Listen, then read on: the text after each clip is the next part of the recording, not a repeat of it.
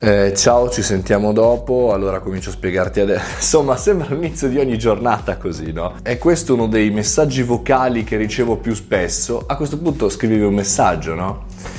Però al di là di questo, i messaggi vocali sono entrati un po' all'interno della nostra vita quotidiana. WhatsApp, da quando li ha, eh, come dire, sviluppati, chiamiamole così, hanno avuto una lenta crescita fino ad oggi dove talvolta ricevo dei messaggi vocali da 30 secondi, 40 secondi, un minuto, due minuti e bisogna cominciare a ragionarci. Allora lasciamo da parte eh, tutto il mondo, eh, diciamo così, non lavorativo, cioè eh, la tua amica, il tuo amico, eh, il gruppo del calcetto, messaggi vocali di questo tipo che uno, voglio dire, se lo legge, se li ascolta quando ha tempo e se c'ha tempo, punto.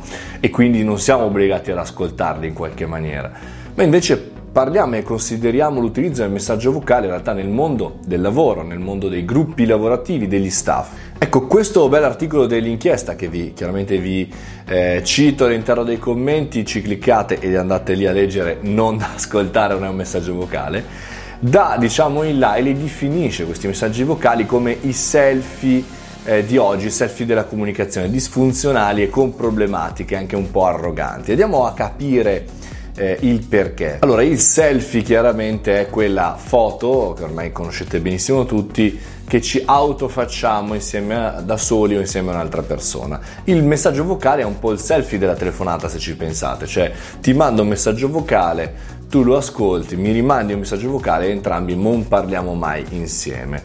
Appunto potrebbe essere un giusto parallelo il selfie contro la fotografia e il, diciamo così, il messaggio vocale contro la telefonata. Da un certo punto di vista il messaggio vocale toglie diciamo, la possibilità di eh, contraddittorio, ma soprattutto di confronto. Quando parliamo con una persona al telefono, appunto mi riferisco dal punto di vista lavorativo, noi possiamo in qualche maniera essere sicuri di poter o controbattere o in qualche maniera far sentire anche la nostra voce, un po' la nostra risposta, un po' la nostra emozione in base a eh, a quello che stai dicendo, la titubanza o l'arrabbiatura. Nel messaggio vocale in realtà non c'è un confronto, non, non, non, sono obbligato a ascoltare quello che la tua risposta, quindi è un po' eh, diciamo egocentrista come situazione. Ti mando un messaggio vocale, tu sei obbligato ad ascoltarlo, chiaramente nel mondo del lavoro, e, e in qualche maniera sei obbligato a rispondere. Ancora più incasinato se abbiamo le spuntine quelle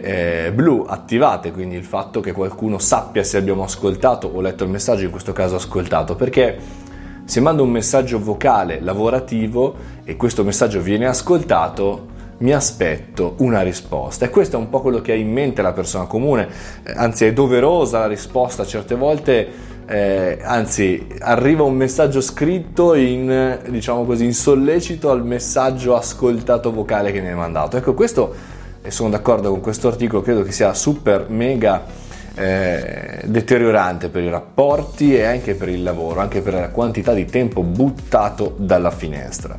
Dall'altra parte c'è da pensare anche che molte volte, e lo dico soprattutto per i messaggi quelli lunghi, quelli da 2-3 minuti, eh, forse spenderesti meno tempo a mandarmi una mail.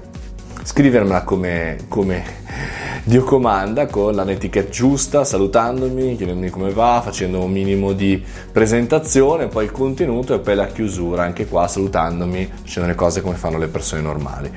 Invece nel messaggio vocale nulla è tracciato, è stato mandato così, poi ha voglia a mettere insieme le cose, a ricercarlo nel futuro per andare a capire se me l'hai detto tu a che ora e quando ci siamo messi d'accordo e poi finisce tutto lì, finisce appunto nel dimenticatoio. Fatemi sapere come voi utilizzate i messaggi vocali, intanto vi lascio l'articolo da approfondire con cui passare una bella giornata di incazzature contro chi ci manda i messaggi vocali, ma va bene così e spero di avere da voi anche una risposta di chi li utilizza comunemente tutti i giorni in maniera positiva, così da poter imparare anch'io come si fa e a poter reagire al meglio. Buon messaggio vocale a tutti!